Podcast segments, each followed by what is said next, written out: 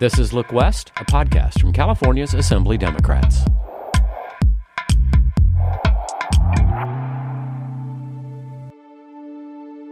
San Quentin State Prison opened in 1852 and it looks its age. The thick white walls, furnished with razor wire trim on the shores of San Francisco Bay, is home to more than 3,000 inmates. You guys have IDs on you? Yes. Need them now? Yeah. Oh. It looks like we're here, and it's uh, just as I remembered it when I came here about five years ago. I'm Milena Paez. The Look West podcast crew traveled with Assemblymember Reggie Jones Sawyer to San Quentin for a conversation with some of the inmates. So this is Jesse Vasquez. Reggie. Chief of San- Pleasure to Jesse, meet you. Nice to meet you, sir. Good morning. Hi. That's Rocky. I'm Reggie. You'll be talking to Rocky? Yes. Okay. Uh, Research shows that once a young person is caught up in the justice system, they become much more likely to offend again and enter what experts call the school to prison pipeline. Can trauma informed care, a revolutionary concept in youth justice, play a role in preventing at risk youth from offending again? Jones Sawyer believes it can and has secured $37.3 million for youth reinvestment grants to do just that. Nigel Poor, a professor who co anchors the well known podcast Ear Hustle, produced by inmates at San Quentin, joined the assembly member to ask these men a simple question. Looking back, what did you need as a child that might have diverted you from the path you chose? Their answers may surprise you.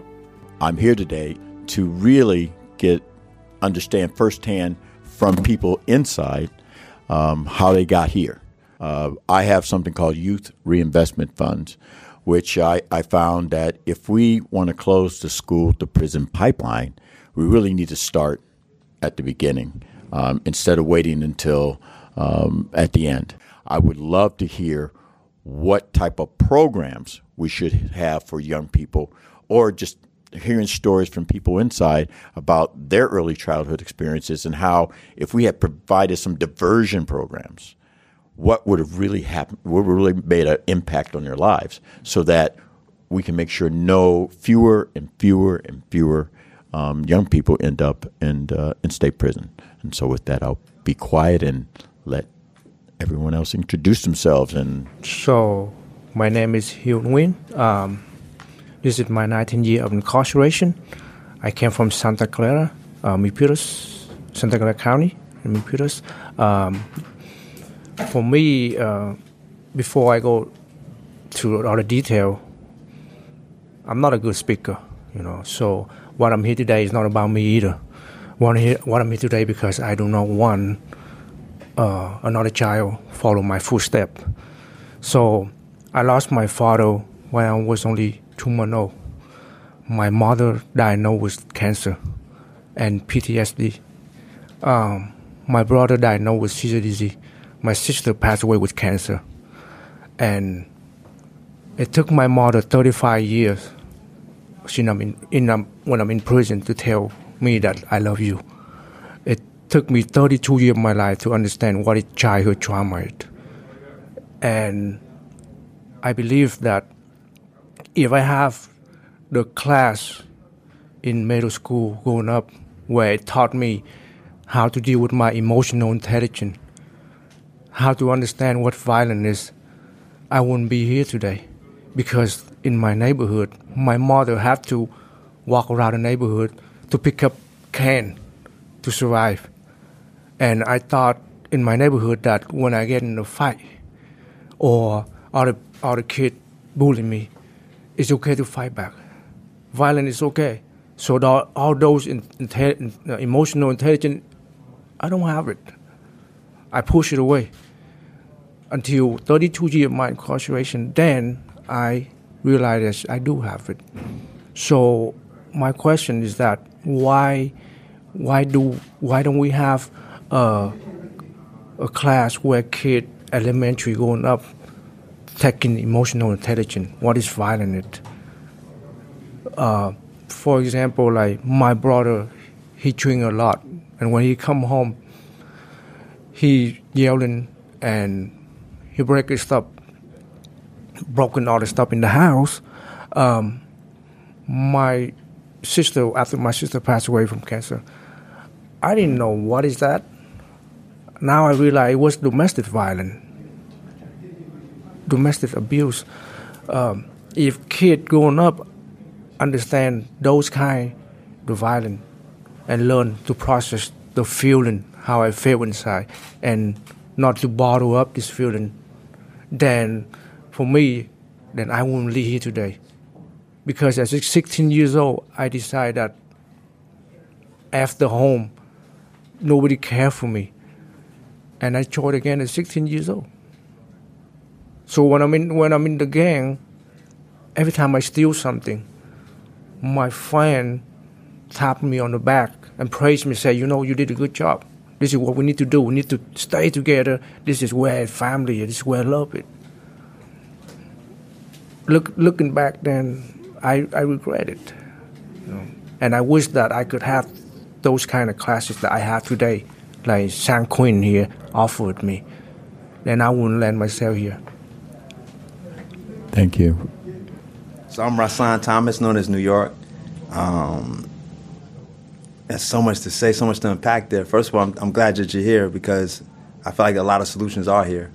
And one of the things I always think to myself is that what if I had emotional intelligence? What if I had the opportunities that, that provided at San Quentin in my neighborhood before I ever came to prison? One of the things about me is that I've always wanted rehabilitation, even before I got locked up, even before my crime happened, before I committed my crime. It's just that I didn't know what I needed. Um, I didn't know where to find the answers at. And I was locked into a, a, a, belief system that had the wrong answers, but I thought it was the only solution available, right? The, the, the, the fake survival excuses we make out there. And so coming to San Quentin, uh, coming to prison, um, even on a level four prison, there wasn't anything available for me but Jesus, Buddha, Muhammad, NAA. So here I am trying to find solutions and trying to write a book about solutions for my neighborhood, but I don't even know why I did what I did. I know the surface motivations. I know it didn't make sense. I know I was part of the problem instead of part of the solution, but I didn't have insight to why I really committed my crime. It took 13 years to get to a place where they had restorative justice and all kinds of programs that, that not, only could teach me how to write, because the book I was writing was trash, um, but also taught me um, that my trauma comes from two places. One, uh, constantly being called white boy, growing up in an all black neighborhood and feeling rejected and feeling like alienated behind that. Feeling like I wasn't good enough to be um, black, but not good enough to be part of society either, because I am half black and half Puerto Rican. Um, so I fought a lot, and I wasn't fighting to be tough. I was fighting for acceptance. And then a, a more traumatic incident happened when I was 17 and my little brother was 14. Uh, somebody from my neighborhood tried to rob us, and I'm thinking, you live two blocks away. Like that's disrespectful. Like you don't have no respect for me to try to rob me. So I'm trying to fight him, and then only once is a ring that's probably worth a hundred bucks. I tried to fight him for his gun, and I got my brother shot. And when the shots went off, I ran and left my little brother. And I felt like a coward. And before that day, I never touched a gun. But after that day, I carried a gun all the time. And it just led to a, a cycle of violence over and over again. And so if I had the emotional intelligence, like once I'm in restorative justice, I learned that. Like that was the real reason. I learned that in 2013, right? So I carried that trauma for the longest and didn't understand why I was being super thug and all these and all these confrontations and all these all this drama I got myself into and all the harm I caused. And so if I had that emotional intelligence then, and so restorative justice is becoming a big deal in schools right now and with DAs, but it's being practiced wrong mostly in my opinion. It's being used as an alternative to locking somebody up. And that's cool, but it needs to be a way of life. Um, if it's taught like it's taught in prison as a way of life, then most of the time it won't even lead to violence because you'll have an army of kids that know understand themselves better and heal from their own trauma. They know how to spot somebody else's trauma, and instead of calling him a weirdo, they'll know to help him because he needs help, right? They also know how to mediate conflict without violence, and there'll be more of a community instead of like texting and all that and being disconnected from from reality with video games and all the distractions out there. Thank you. Uh, Robert, Robert Polson. Um, I was born in Minnesota. We moved to California in 1980. Um, and shortly after that, um, my father he had a drinking problem. Um, military guy, um, drank a lot, but he ended up leaving when I was right around eight years old. Uh, he just left, and I remember, I remember that that like my view of the world was uh, changed that day um, when my father left. My father was like my superhero. Um, and I remember as an uh, that was the first time that I felt rebellious. That was the first time that I may have walked outside and kicked a planter off our, our, our front porch, our deck. But as I got older and as I've done work and as I've sat in groups and I've sat in these self help groups around uh, institutions, the time that I've been in, I've come to realize that, you know, a lot of behaviors uh, that I've exhibited have I've either seen or have been done to me. And I think that Mr. Hugh had a great point in saying that um, it really can start in school. I remember going through school and not ever really experiencing how to manage uh, being hurt. I never thought that I could be that I could express hurt. I never thought I was I didn't think I was allowed to do that. And so my hurt became anger. My pain became anger. My needs and wants were just completely foreign to me. Um, but what I've realized is that, you know, this there's this nonviolent communication classes, these, um, you know, these guiding your rage into power things. These things are real, and even as I'm older, you know, I'm older now. I'm 43 years old, and uh, I'm going through these experiences, and I'm learning about this emotional intelligence. I'm learning that, you know, there's a process before anger shows up, and I think that if we can show if we can show teenagers or young men and women um, that maybe come from these types of homes or that come from these types of neighborhoods. It doesn't have to be in your home for this stuff to be alive and well in your life. And th- there has to be a way. There has to be a way that we can show them or, or at least expose them to a, a way of thinking of understanding that it's okay to be hurt. It's okay that you feel a certain way. And I think that society paints this picture of how everybody's supposed to look and feel, and it, it's it's sad. Um, it's it was sad for me, and I'm not saying like I'm not saying sad like oh poor me. I'm saying it was sad that you know it took me so long to really understand that uh, a way that I was feeling instead of a way that I was thinking about it, and I think that there's a big there's a big difference in there. Uh, a lot of people tell you about what they think. They don't really tell you what they need or feel. And I think that if we can if you or we or whoever as a society can invest in that, whatever that looks like, then I think that's that's at least a stepping stone towards um, breaking the cycle of violence or the cycle of adolescents seeing this violence in, in our society. Um, my name is Antwan Williams, and I'm the sound designer for a podcast called Ear Hustle. Um, for me, I don't know. I feel like the, our adolescent years are not only the most confusing times, but it is the times in our lives where we are both the best actors and the best, you know, kind of magician and sports player you can be for the simple fact that life is presented to you as a game. And especially growing up dealing with dealing with youth and, the urban community, you have to play a part.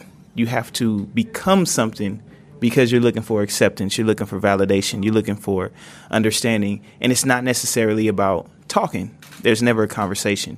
There's always either um, I'm gonna tell you what to do with no explanation of why. It's because I'm your mama, do it, and like boy, you don't question me.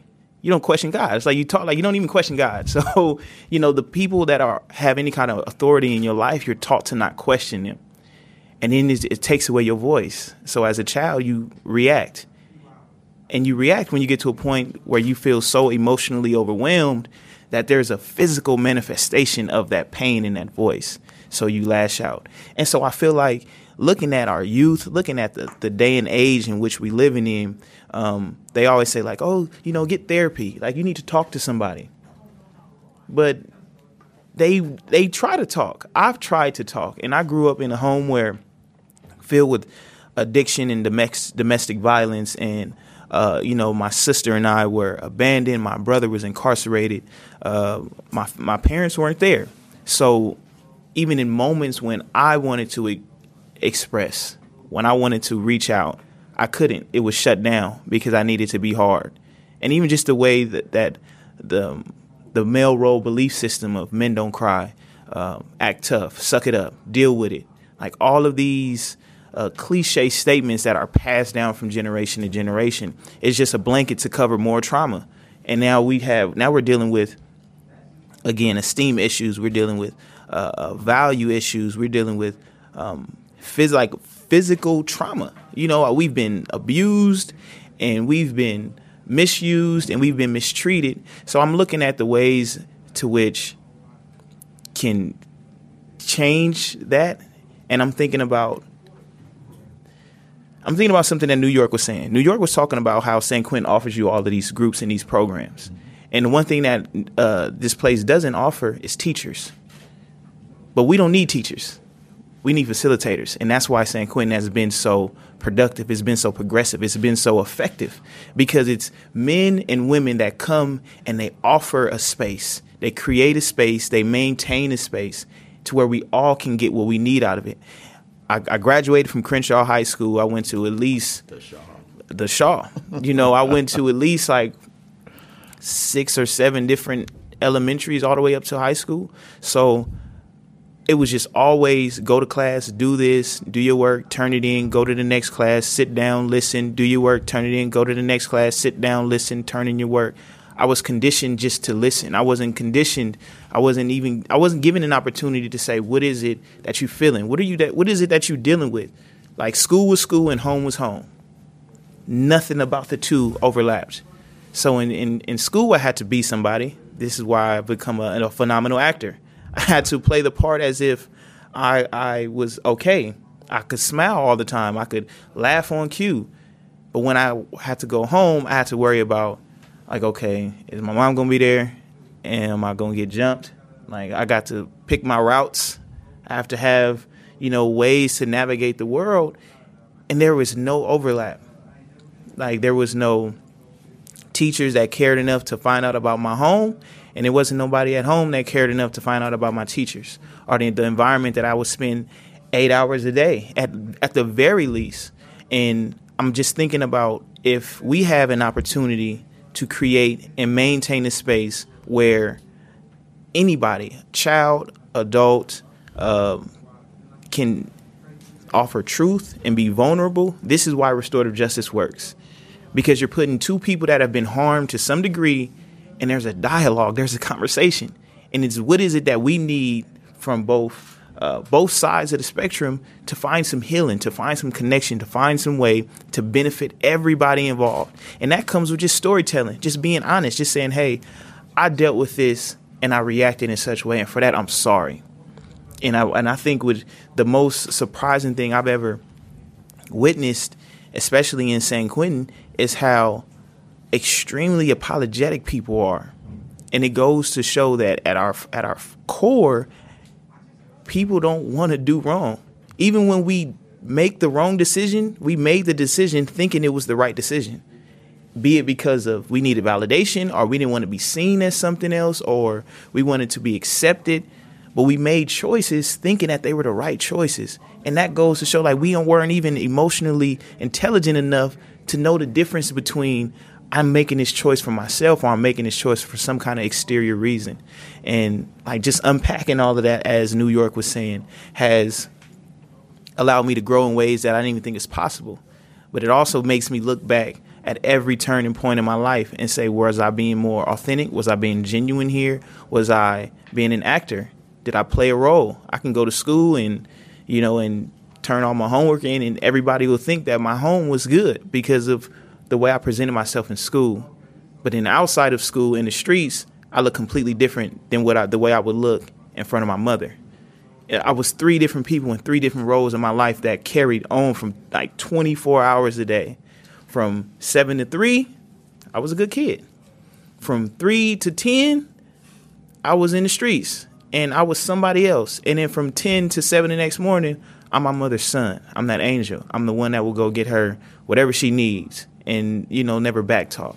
So to be three different people in one world that's demanding um, almost like superior status on all of those like I see how kids are overwhelmed and I feel like if we can get more facilitators, people to just again create a space, maintain a space, and offer ears, offer um, advice, encouragement, suggestions. Not necessarily you need to do this.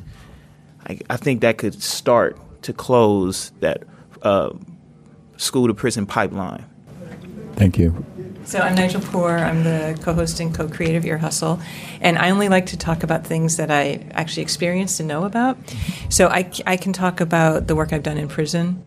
I think what what I've noticed that makes a big difference in prison, and I and I and I believe it would help anywhere, is that people need to be able to tell their stories. But mm-hmm. there's a second part to that. People have to listen. You can mm-hmm. talk as much as you want, but if there's nobody there to listen and take it in, it doesn't have the needed effect. So I was when I was listening to what everyone was saying, I was thinking about how important school is and how teachers need to be in some ways those people who listen. But if they're not paid well, if they're not respected, if the schools aren't given the resources they need to have all these extra programs, it's a real problem. Mm-hmm. And teachers aren't respected enough. So, you know, I would say we need to support education, but we need to train people to actually listen. Yeah, I'm listening to um, both New York and, and Antwan. I'm in, in a little bit of you. I'm hearing this, this, and when I was here in the yard, um, they were talking about the different ethnic areas in the yard. Mm-hmm. And what I learned today that, that they're set up that way for defense, so nobody would come in and harm you, which I I didn't think of it that way. I thought of it was a way to hurt people as they came toward you. I never looked at it as some people look at it as a way to keep yourself safe. And then I hear from you two talking about defending yourself and whether you're, you're multiple personalities or, or dealing with, with the death of your brother, it was about defense. Mm-hmm. And for, for, for in my limited time in, in, in, in, public school at Mount Vernon, I mean, I, I went to school with a, with a guy named T. Rogers who is considered one of the original founders of the Blood, and he was one of the smartest people I ever. He's still alive, one of the smartest people I ever met, and we sat side by side. But I do remember walking home because he had an early gang called the Exterminators, and they would just pick off people for their leather jackets and stuff. And I would have to figure out how to get from my house to school, and then figure out how to get from my house from school back to my house. I know when there's a bunch of individuals standing on a certain corner, certain places, I know how to get around that. Mm-hmm. And I still have that knot in my stomach from those days trying to figure out how to get home. Mm-hmm. And so I, in, in some ways, I understand what that is, but what makes it bad is a middle school student shouldn't feel that way can I respond to something before I forget? Because my mm-hmm. memory's not great. Um, you said something that points out a very important um, thing that needs to be addressed. You made an assumption about why the races are divided mm, out in the yard. But when you talk to people, you actually got a different understanding. So it adds to why, why people want to come in and help. But if you don't understand the nuance of what you're trying to change, you actually can cause more trouble. Correct.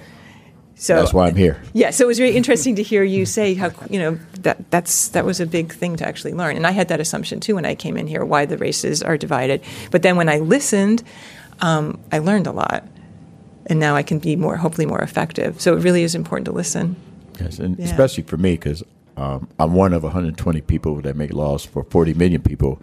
So I got I can do more damage or I can mm, do more help. Absolutely. So I, I really have to make sure that I listen learn and take it in, and so that if I do make a law, that is the right law. Absolutely. And so be careful what you say to me today. oh, we are. we're, we're very, we're very Use the opportunity well. Yeah, we're very Good laws coming today. yeah. But um, you, you brought up a very good point. Like that was my um, one of my issues in high school was not feeling safe in every school, in fact. Um, and it was crazy because I went to decent schools, and I started off getting all A's and B's. And then somewhere along the line, it became too much to carry all these books home. I swear to God, I went to August Martin and they gave so many books. You couldn't carry all that and defend yourself or run if you needed to at the same time. So I had this new rule where school needs to stay in school. If I can't do it in the morning or during lunch or, homeroom or something, it's not going to get done. And so I went from this A and B student to this C D dude, right? And um, my last year of high school, I ended up finishing in Detroit, Michigan, um, because of a safety transfer. I got into trouble with some bull crap, but um, I stood up to some bullies that were over my head. They were organized gang. I stood up to them, and standing up to them was like a, a, a, a mistake because I, I, I couldn't live in New York anymore. They were that vicious. Um, Yeah, it was that, it was that bad. But um, so feeling safe. But part of that feeling safe wasn't just like uh, not not having a good system where to keep people that don't go to school from hanging out outside in front, coming up looking for trouble. It's a lack of trust between the community and, authority figures, through kids and authority figures, not just cops, but also teachers. And so, like, what can we do for teachers and cops to get that trust back? You know what I mean? Because it's lost. Um, it's, it's lost. And because it's lost, I don't feel like if I if them cats waiting in front of school, I don't feel like I can tell my teacher about them, or I can tell the cops about them, because that doesn't sound like a good solution. That would get me ostracized in my neighborhood more. And it's crazy because the origin of not cooperating with authorities didn't start from a position of protecting criminals. It didn't start from a position of I want crime in my neighborhood. It started from a position from the civil rights movement when the police were Klan at night but cops by day, and they sucked dogs on people that were marching for their rights. Or when I grew up in Brooklyn in Brownsville, where a cop shot a ten year old kid, and just this hostility between cops in, in the neighborhood, where you feel like they're not there for you. And even when they talk about coming to clean up, they cleaning up by putting people in jail a million years. And like my, my uncle stole my VCR because he's on drugs. I remember when he was a good uncle before the drugs. I want you to just get him off the drugs. I don't want you to strike him out, right? Um, in my uncle's case, they called the police on him for a nonviolent crime, and he died and was brought back to life. So I definitely don't want to call the police and get my uncle killed. And so there's this thing that, that the cops have lost their um, trust in the community, and it's even worse now. The, a lot of cops are doing some good things to try to get it back, but I really feel like they need to take more initiative to be, be the ones to like get to know your neighborhood. Because if you get to know your neighborhood, you won't have these hostile. You need better training too, but just getting to know your neighborhood, being part of the restorative justice dialogue, and, and coming in that room where it's going to be confidential, where we can tell the truth and stop worrying about prosecution. Because we don't want nobody to go to jail. We want to fix the problems, right? And so we need to have this safe space, like he talked about, where a cop could be like, "I messed up that day, man." You know what I mean? Be honest and just be honest and just be honest and apologizing. It goes so far to building trust until you can do that, then and then teachers, if, if you're out to suspend me or judge me, I'm telling you the truth, I'm telling you what I'm going through, and you don't believe me, you're looking at a certain way, you think I'm evil, and you're not respecting what I'm going through in my household, or you pushing this line where there's no excuses, you don't believe the dog ate my homework, so you're not gonna believe that Billy robbed me for my book bag and my homework was in it. but I really think robbed for my book bag and my homework was in it, right? And so it's about um, building these spaces where, where, where teachers and cops can get the trust of the community back so that we, we can create safe spaces. Because there's no safe space, I can't concentrate on my schoolwork. When when the bell hit right. three, like you said, you were good at navigating. I can't run. I'm the slow. I ran a marathon in six hours, 15 minutes, and 23 seconds. At the end of that marathon was nobody out there but me and the geese. I was the last one, right? I cannot run. So I had to find some negative alternatives, right? Or I chose to find negative alternatives. There you go. Right? And so how can we make it so it's not so hard for me to make good choices when I get out of school. And I think that starts with getting that trust back and having those police and those teachers being part of the restorative justice circles, create that safe space where it's confidential, nothing in that room could be used to prosecute anybody, and we could be honest. If we can't do that, then the trust will never get there. Yeah. But that means the administration needs to be backing it. Yeah, like, they do. The teachers and the individual correctional officers or policemen can't do women can't do that on their own. So there needs to be administration that supports it, and th- there's probably a lot of individuals that want to do that. But if it doesn't come from the top down, it's really difficult. It is. But we're gonna make a law. We got him. I, apparently. and I've had some great conversations with uh, CCPOA, the correctional officers, about um, uh, having more correctional officers that are maybe teachers maybe yes. degrees in sociology, psychology, and I'm a, back to I'm about to spend some money. I'm also believe that if they do take that extra step, that we should pay them more. Yeah, yeah. Like you said, I have, yeah. In, in, in full disclosure, I have two kids that are teachers, so I definitely believe they should be paid more money. Yeah. And so I I, I know they are the answer to my making sure that kids can read at third grade level. Yeah. And we should that return on investment right there, if we paid teachers more and we provided more social workers and psychologists in schools, um, the, the, the dividends paid out would be immense And smaller class size. and smaller class Absolutely. size. So if, if you think like how New York was talking about trust, trust is I mean it's it's beyond key. I think it's at, it's the core of the change. But trust has to be enacted when it comes with I'm not perfect. That's the one thing that is the it's the hardest thing for almost anybody in law enforcement to say. Either I made a mistake or I'm not perfect. Because that shows that I don't have to hold you to this standard of perfection.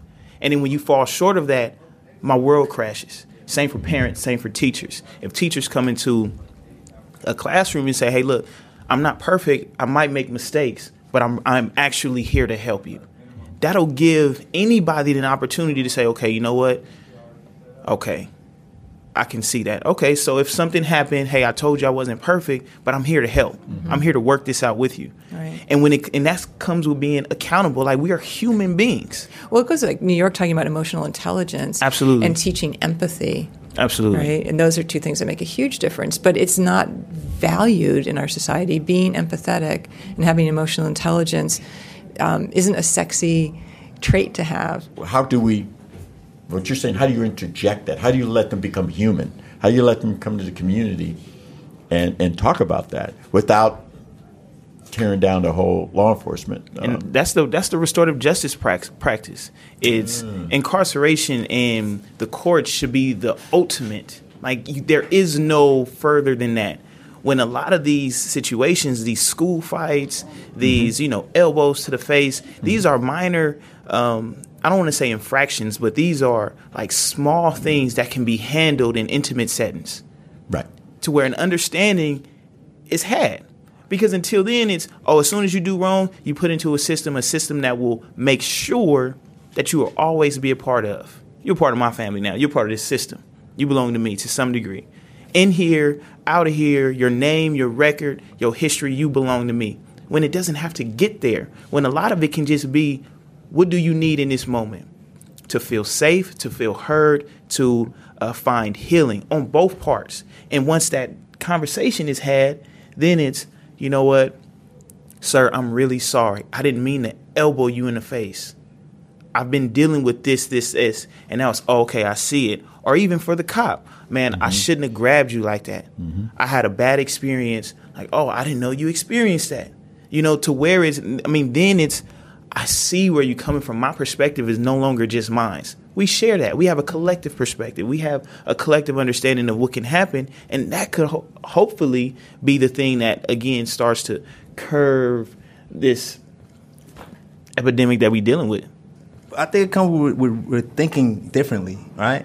Uh, sound like Apple now, excuse me. but uh, uh, the, the guy Wall Street used to be, a Curtis Wall Street Carroll, right? One of the things he says, one of the most valuable things you can have in the world is relationships. And so when I think about that, the most valuable thing you can have is relationships. I think about the importance of relationships. And the police don't have a relationship with their community. There was a guy that came in from the, the, somewhere in Switzerland, you know, the, the, that, that area over there. Mm-hmm. And he was like the administrator of a prison. And the prison is real loose security wise. And he said the most, the best form of security is a relationship with the guys incarcerated. And I see that at San Quentin. Here it's not a hostile environment with the guards. It's not a hostile environment with staff. They let plenty of volunteers here, mostly without adult supervision, just, you know what I mean? And San Quentin is constructed to be a security nightmare. There's five tiers of floors. I mean, uh, the seal doesn't only comes with that count time, mail time, or the search. Some, so most of the time they're on the first floor, and you're away on the fifth floor, and there's no guardrail. Wow. But because of great relationships, it's one of the safest places I've ever been. And so we, we have to rethink. Like cops are thinking macho, solving everything with violence. But the thing about that is you become when you, what you hate. Also, um, when you solve things with violence, it destroys everybody involved. If you notice, cops have high divorce rates, high suicide rates, high alcoholism rates. So does correction officers. It destroys everybody involved. So we have to think differently. Like show people that the way we're solving things with violence is destroying ourselves. And um, we always hear this guy talking about make America great, right? But a house can never be great if it's divided. If your if your solution to every problem in America is destroy it, like we cancer instead of people, then we'll never get anywhere because you're destroying the, some of the best of us. And San Quentin is my evidence, right? This place has provided the opportunity for volunteers and nonprofit programs and all to come in and do their thing. And what it's produced are awesome folks. There's a guy, list of names I can give you right now that not only I went home are doing well in society, but out there changing society. Jason Jones, Emile DeWeaver, Earlonne Woods, Adnan Khan. I can go on and on. Um, Kenyatta. I go on and I give a list of names. The guys with the Richmond and Richmond. They they doing some amazing things out there, man. Guys are producing things and, and coming up with answers and solutions. And so I think that goes to show us from a marketing perspective what's in it for the community. Our children are the future. We can't walk right past them. And we invest into, in, in, in them and treat them as part of society instead of alienating them or treat them like Martians or, or, or something other than, we will have great people and we'll have a great country. If we continue to like to, um, send them straight to prison or not care about their development, then we're not caring about our own future, our own developments. And I, and I know where I'm, I come from. LA County is trying to make a change.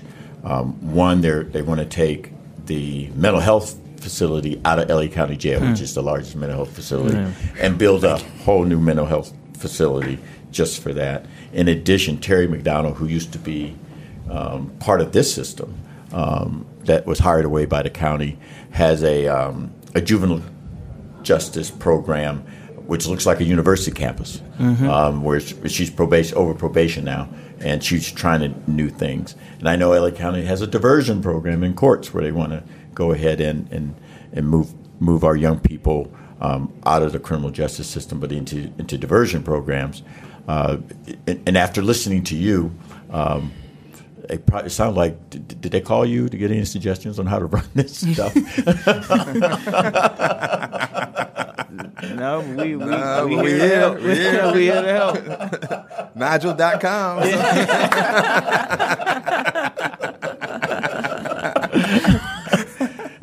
because uh, as we said earlier, probably people in here can give you some great ideas on how to make these programs very successful.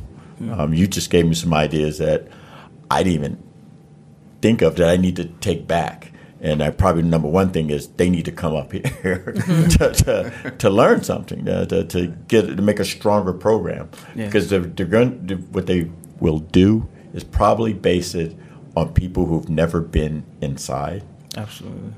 people who've never um, shared their youth experiences um, with them, and and and haven't asked them how do we design this program so that young people don't One second. follow. Should that be one of our laws? if, if you make a law about something with these 120 people, you need to experience it, visit Visit it, it. talk talk to somebody who experienced it, visit it. I like that. How can you make a law about something and you never had any a proximity? requirement. See, pro- proximity change again. It changes the dynamic. When teachers are closer to students, students are closer to teachers. Wow. When teachers are closer to parents, parents are closer to teachers. That makes everything this. this it's like a a, a tight knit community. Not fear. Fear has been trying to drive us our entire life. The first fear that was ever instilled in me was the fear of God. For the divine power that's created me, why should I fear that? And then fear my parents. Well, you bet not say nothing. And then I gotta fear the people in the streets. And then I gotta fear being kicked out of school. And then I gotta fear going to prison. Then I gotta fear being shot. And then I gotta fear this. Everything in our lives is driven by fear. Prisons are driven by fear. Lock them up. They're monsters. They're this, they're that, they're that. When fear has gotten us in the worst places we've ever been in our lives. It's also an exhausting emotion. Exhausting. Right. Absolutely. It, it, it drains us of every kind of positive energy we could put into the universe. Just being afraid that, again, just to even to be able to recollect that that gut feeling of I have to navigate the streets when I leave school, that's terrible. And you were 14, 15, 16, maybe 17 years old. And you have a fear that's been enacted in your core like we need to change that, and by doing that, I, th- I mean, we I think we can do that. And all those things take time. I mean, that, I think that's the Mm. other important factor is Yeah. there aren't quick fixes, right? And people want that. But the, the things that we're talking about take a long time to unfold to see the results of, and they're worth it. But people have to be patient too. Yeah. When it's a dire situation, it's hard to be patient. But going back to that, that wasn't the, the deterrent.